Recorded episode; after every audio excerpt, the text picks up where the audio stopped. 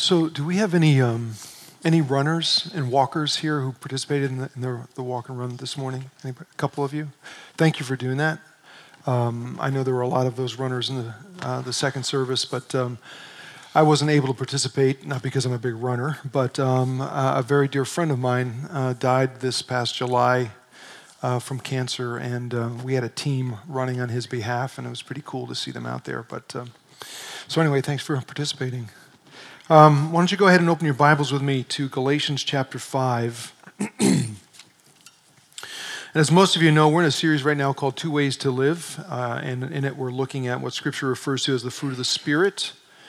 And uh, throughout the study, we have been um, pressing both the idea and the importance of personal spiritual assessment, you know, taking an honest look at our lives and how, how we're living them. Because way too often, while we in the church acknowledge that God, as our Creator, knows what is right and good and best and, for us as human beings, and we readily, we readily affirm uh, the authority of His Word to us on a moment to moment basis, our lives tend to be shaped more by our sinful impulses and preferences more than anything else. We're very quick to point out the, the evil failures of those around us, yet ignore and or deny uh, the reality of our own sinful attitudes and actions. And, you know, the older I get, the more I realize that uh, what's absolutely essential to spiritual depth and development is honesty. Just brutal honesty. Honesty with God, honesty with ourselves, honesty with others. Because here's the deal what we do every day reveals who we are. As we've seen in the New Testament, uh, the Apostle Paul writes to Christians in the early church, and he explains to them how when we experience the grace of God through faith in Jesus, the Spirit of God comes into our lives in a very real way and begins to transform us. And there's evidence, Paul says, that, that that that transformation is happening. He says, because here's the thing the acts of the sinful nature are obvious sexual immorality, impurity and debauchery, idolatry, witchcraft, hatred, discord, jealousy, fits of rage, selfish ambition, dissensions, factions, and envy, drunkenness, orgies, and the like. And Paul says, but by contrast, the Spirit of God produces things very different. The fruit of the Spirit is love, joy, peace patience, kindness, goodness, faithfulness, gentleness, and self control. And when we hear these things, something deep inside of us tells us these things are right, these are healthy, these are beneficial. This list describes the kind of people we should be. And Paul says it's not only should be, we can be because the Spirit of God produces in us all of these things. It's not just one or two of them. All of these things are growing or should be growing uh, and manifesting themselves more and more in our lives, in our relationships, and in our church. And so we've, we've talked about the, the first eight virtues. This morning, I want to talk about number nine and how the fruit of the Spirit is self control.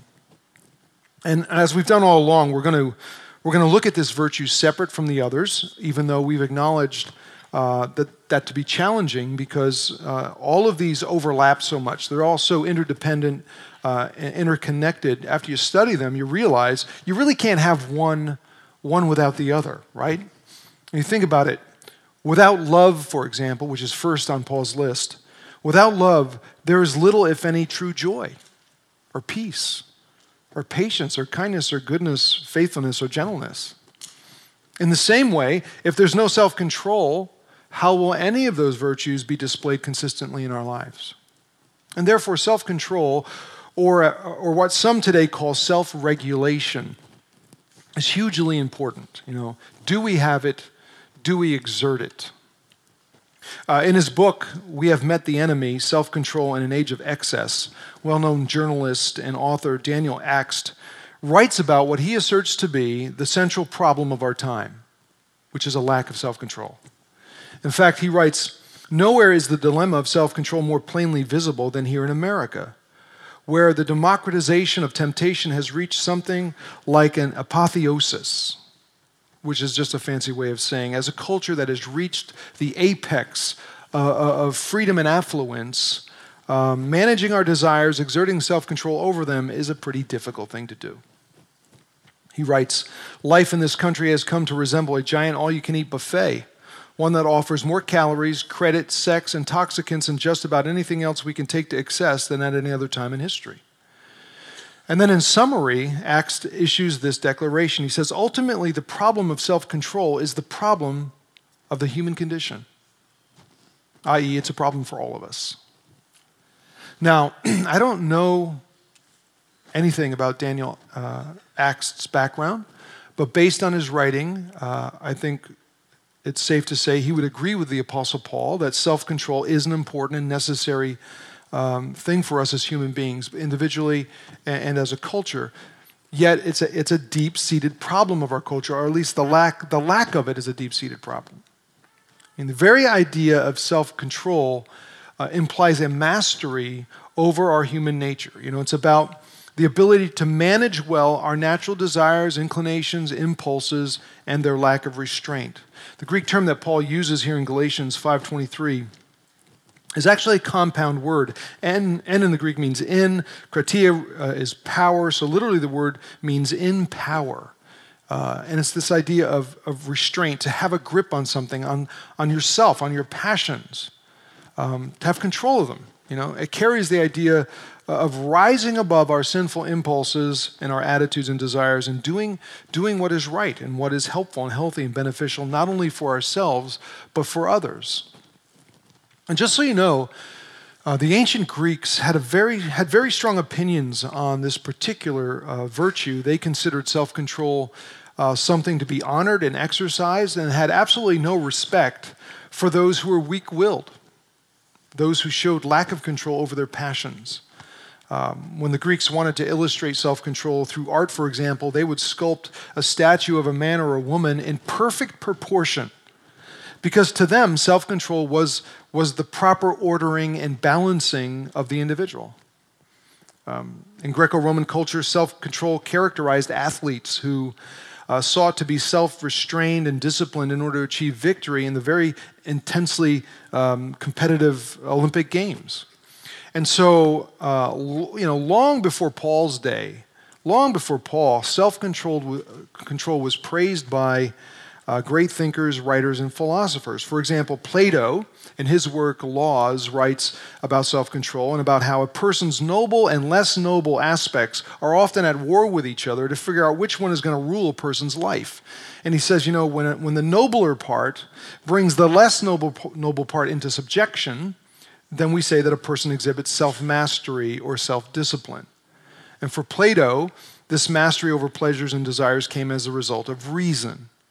In fact, uh, Plato believed that our base, what he would call our base animal urges, must be governed by reason. Otherwise, they will produce what he calls a feverish state in the soul, a city of pigs, which knows no limits. I.e., when we're not self controlled, our life, our society uh, is like a chaotic pigsty. Socrates, as quoted by Plato in Laws, labeled self control to be the foundational human virtue.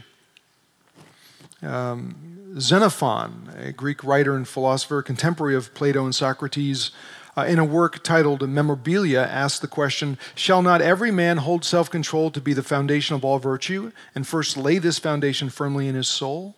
For who without this can learn any good or practice it worthily?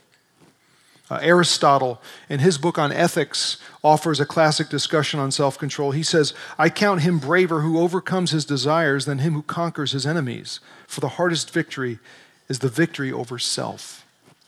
And then Aristotle goes on to, to say that a self controlled person is one who prevents desire from being the absolute dictator of his or her um, actions and lifestyle, in contrast to the person who does things that are wrong and destructive simply because he or she is kind of swept away by impulse and emotion and passion, even when they know it goes against their will and against their better judgment.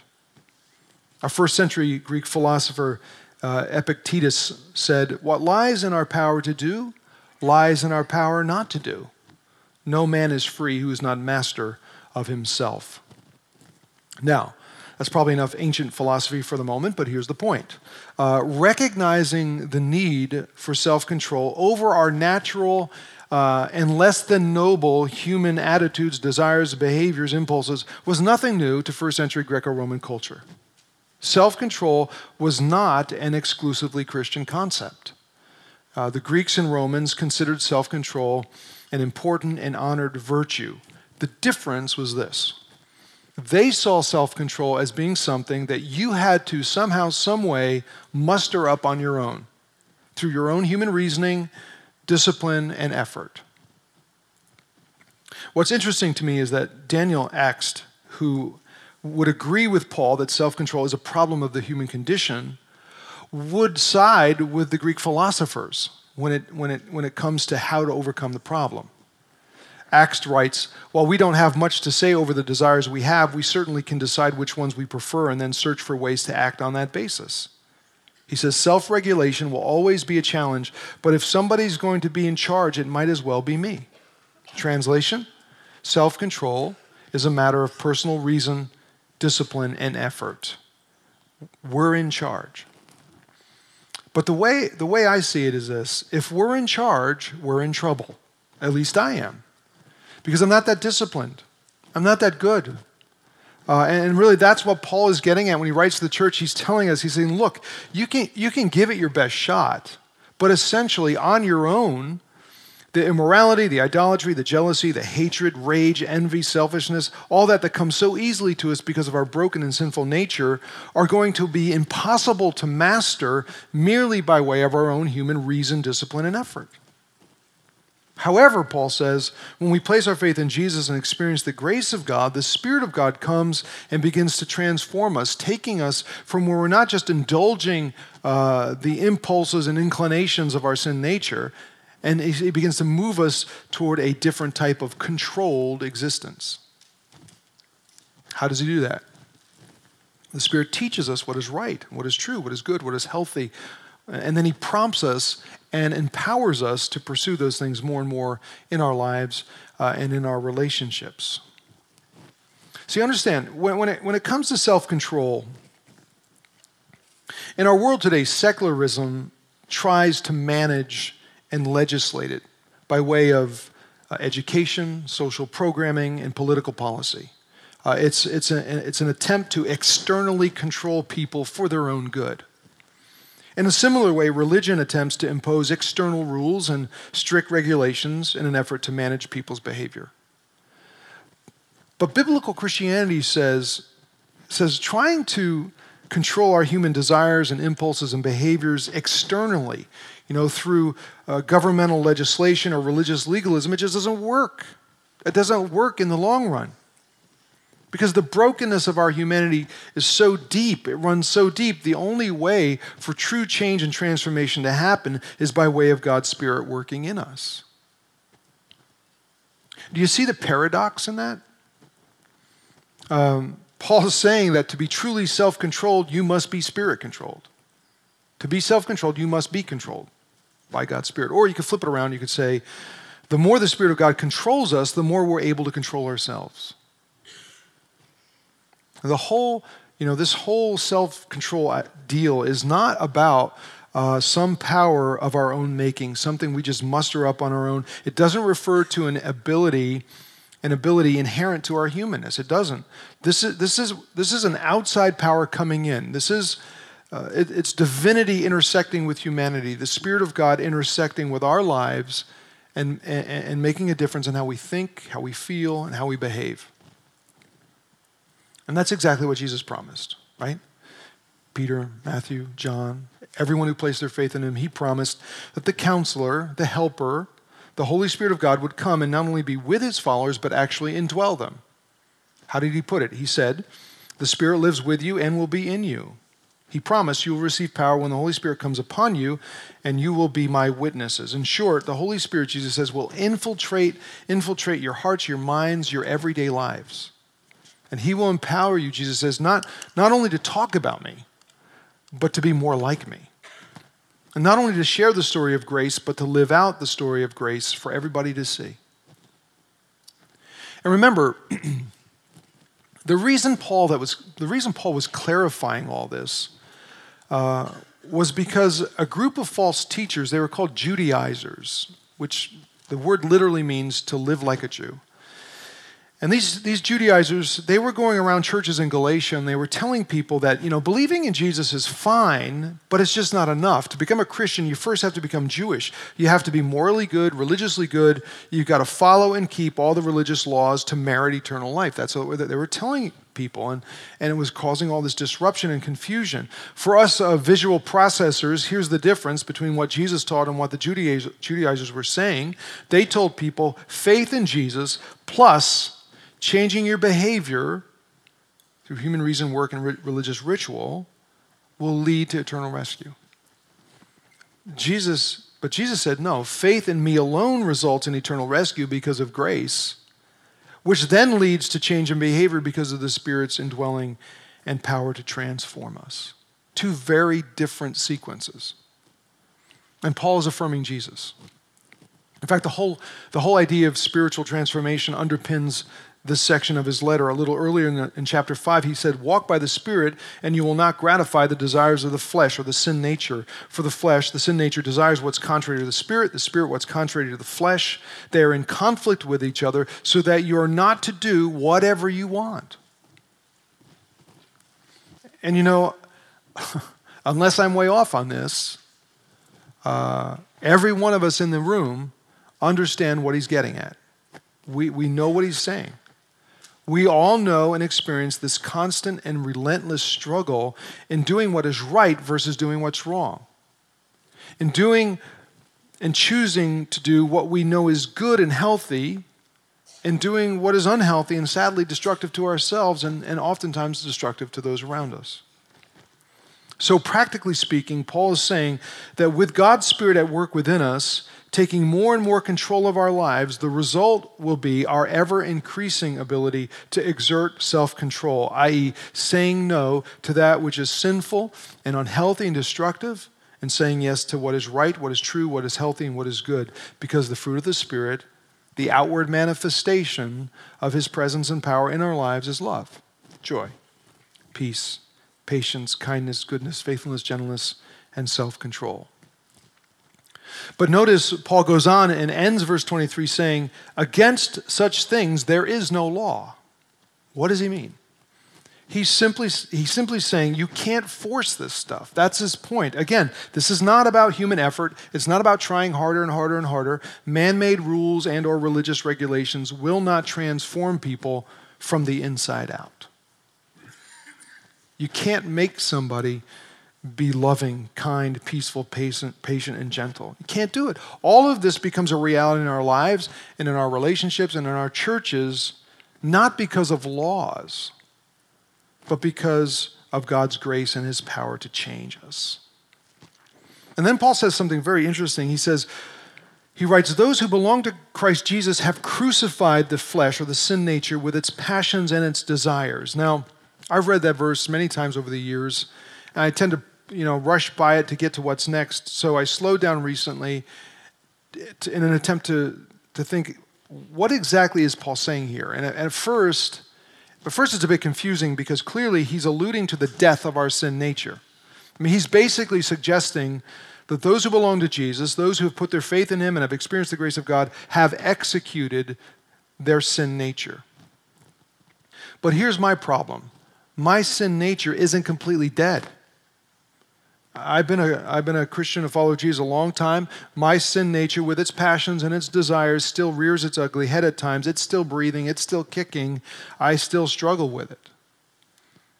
I started wondering myself, well, is Paul suggesting here that that shouldn't be the case? Is, is he saying that this conflict, that this conflict should be over and done with? And if so, why does he refer to this putting to death of our sin nature in terms of crucifixion? Why not? Why not say those who belong to Jesus have with a dagger, you know, stabbed the flesh and killed the sin nature? Or those who belong to Jesus have with a sword lopped off the head of the sin nature and it is dead.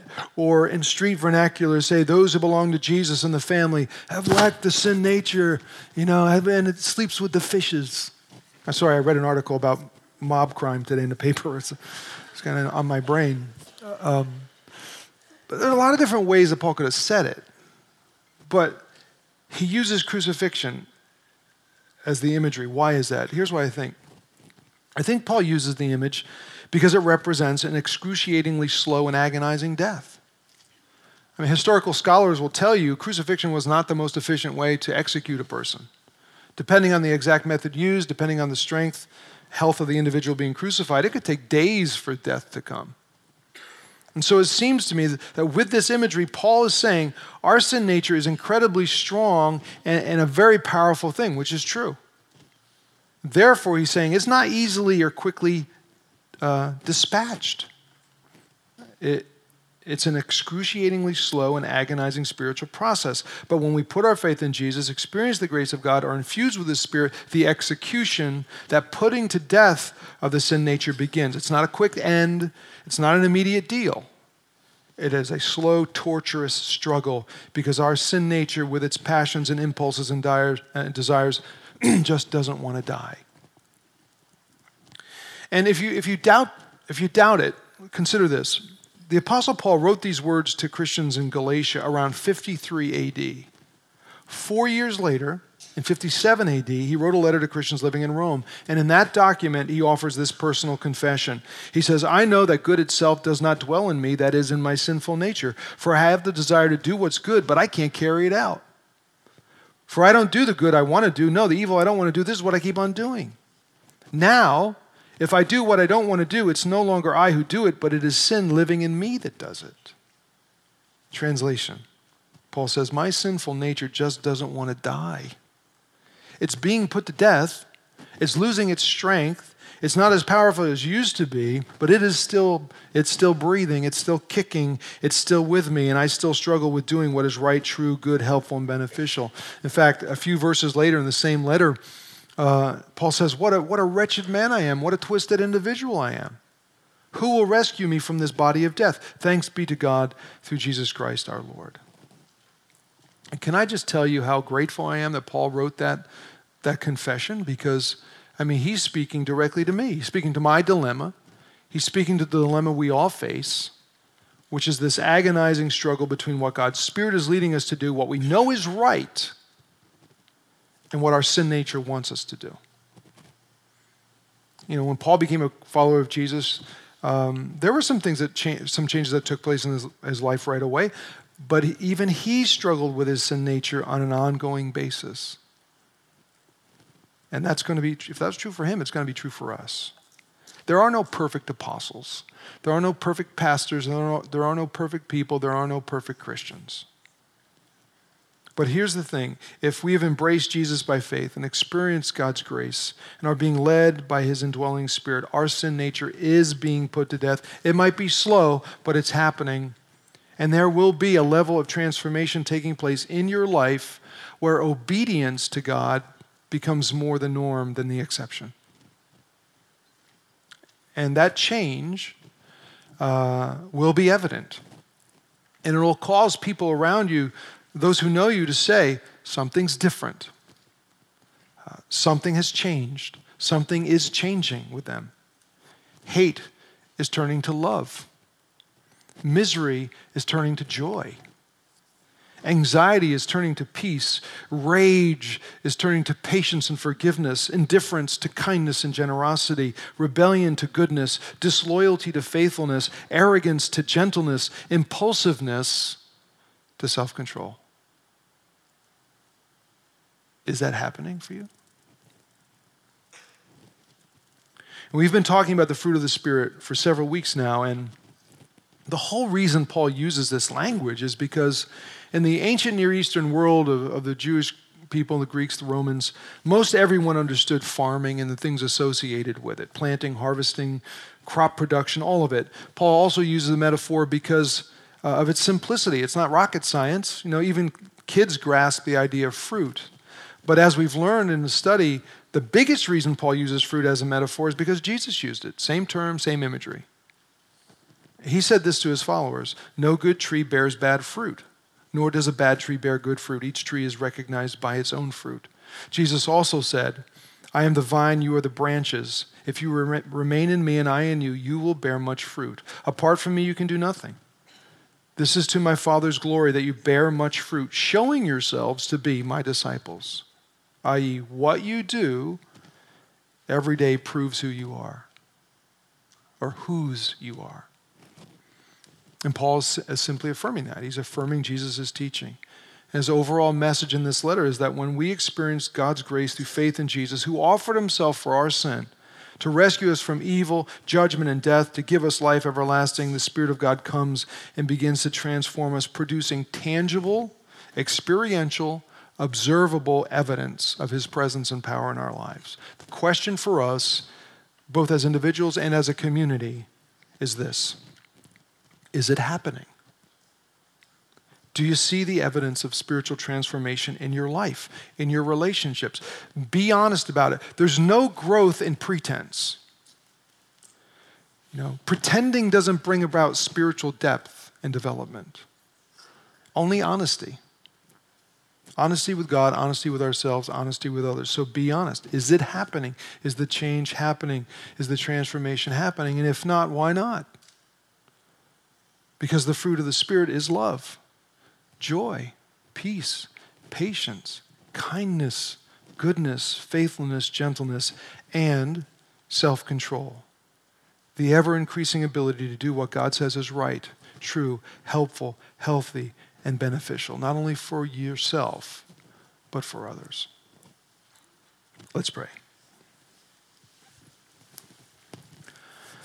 Our Father, it is so easy for us to walk through life every day and in and just be so absorbed with activities and schedules going here, there, and everywhere that we, we, don't, we don't face the truth. We don't take time to assess um, our own lives. And it's so easy for us to live um, uh, in denial or in even ignorance. But I pray that you would not allow that to be the case anymore for us. For you call us to honesty, brutal honesty with you, our God, and with ourselves. And so I pray this morning that you would help us help us do just that, to be honest. Holy Spirit, we ask you to help us to face the reality of our lives, of how we're living them, what our relationships are like, what are we doing every day. And I, and I ask that your Spirit would reveal to us areas of our lives that may be out of control. And I don't know what I don't know what that is for all of us. Maybe it's anger. Maybe for whatever reason we have this seething uh, undercurrent of anger that just rears up at a moment's notice and we kind of pop off on people and we abuse people with our, our words and mistreat them. Maybe that's out of control for some of us. Maybe when it comes to money, spending is out of control. Maybe when it comes to money, greed is out of control. I don't know. Maybe it's bitterness, our inability to forgive. I just ask that you would help us to see clearly, right in this moment, what areas of our life do we not have in, we not have control of, and we ask you not only to show us, but to help us gain control not only just for our own benefit, but for the benefit of those around us. I pray that you would speak to us and speak the truth to us, and we would respond. In Jesus' name, amen.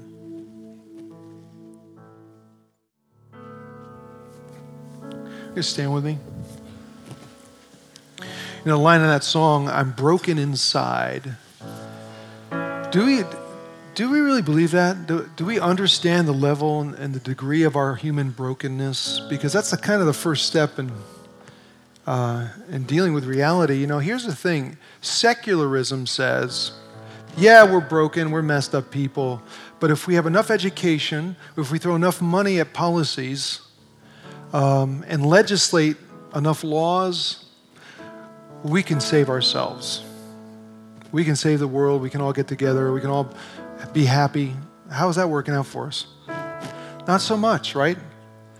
And then you have religion. Religion says, well, yeah, we're broken and we have this, this messed up relation with, with God, but if we can just prove our worthiness to Him, we can be good enough, if we can keep enough of these, some rules and do enough ritualistic things and all of that, maybe we can prove just how good we are to God, and, and then maybe, just maybe, uh, He'll rescue us. Do you see those two extremes? And do you see where Christianity falls right smack dab in the middle? Because Christianity says, yeah, we're broken, and our brokenness is so deep, we can't save ourselves. We can't help ourselves. We can't be good enough. We all fail. And therefore, we all need forgiveness. We need the grace of God. We need Jesus. And the good news that He came to live the perfect life we could never live and he died the death we all deserve to die to give us life if we just believe. And that's what it means to be a Christian. And uh, I hope you understand that because, you know, secularism will leave you depressed and religion will leave you depleted. Christianity is all that it makes sense and it, it fills your deepest human needs because it's true. And uh, if you have questions about it, talk to somebody you know from Parkview. Ask them about their story, about how Jesus made a difference in their life. Or following the service, you can come up, talk to some of our prayer team folks. It'll be up here. But um, I hope you I hope you'll understand the difference between those things. Uh, I also hope you come back next week. I know we finished the last in the list of the fruit of the Spirit, but um, what Paul does next is he wraps them all together and he says, okay, so here are all these things. This is what it looks like in community. And so we're going to take a look at what he says, and then we'll wrap up this series next week, okay? In the meantime, I hope you have a great week, and, uh, and I hope you can come back with us next Sunday. Let me pray for you. And now, Lord, I, I pray that, um, that we would go out of this place as your people, um, grateful for your forgiveness and grace in our lives. And we ask that your Spirit would pr- produce in us those things love, joy, peace, all those things um, that represent who you are.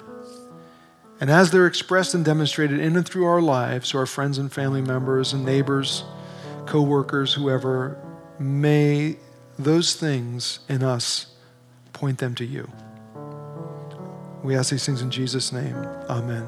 Thanks for being here. We'll see you next week.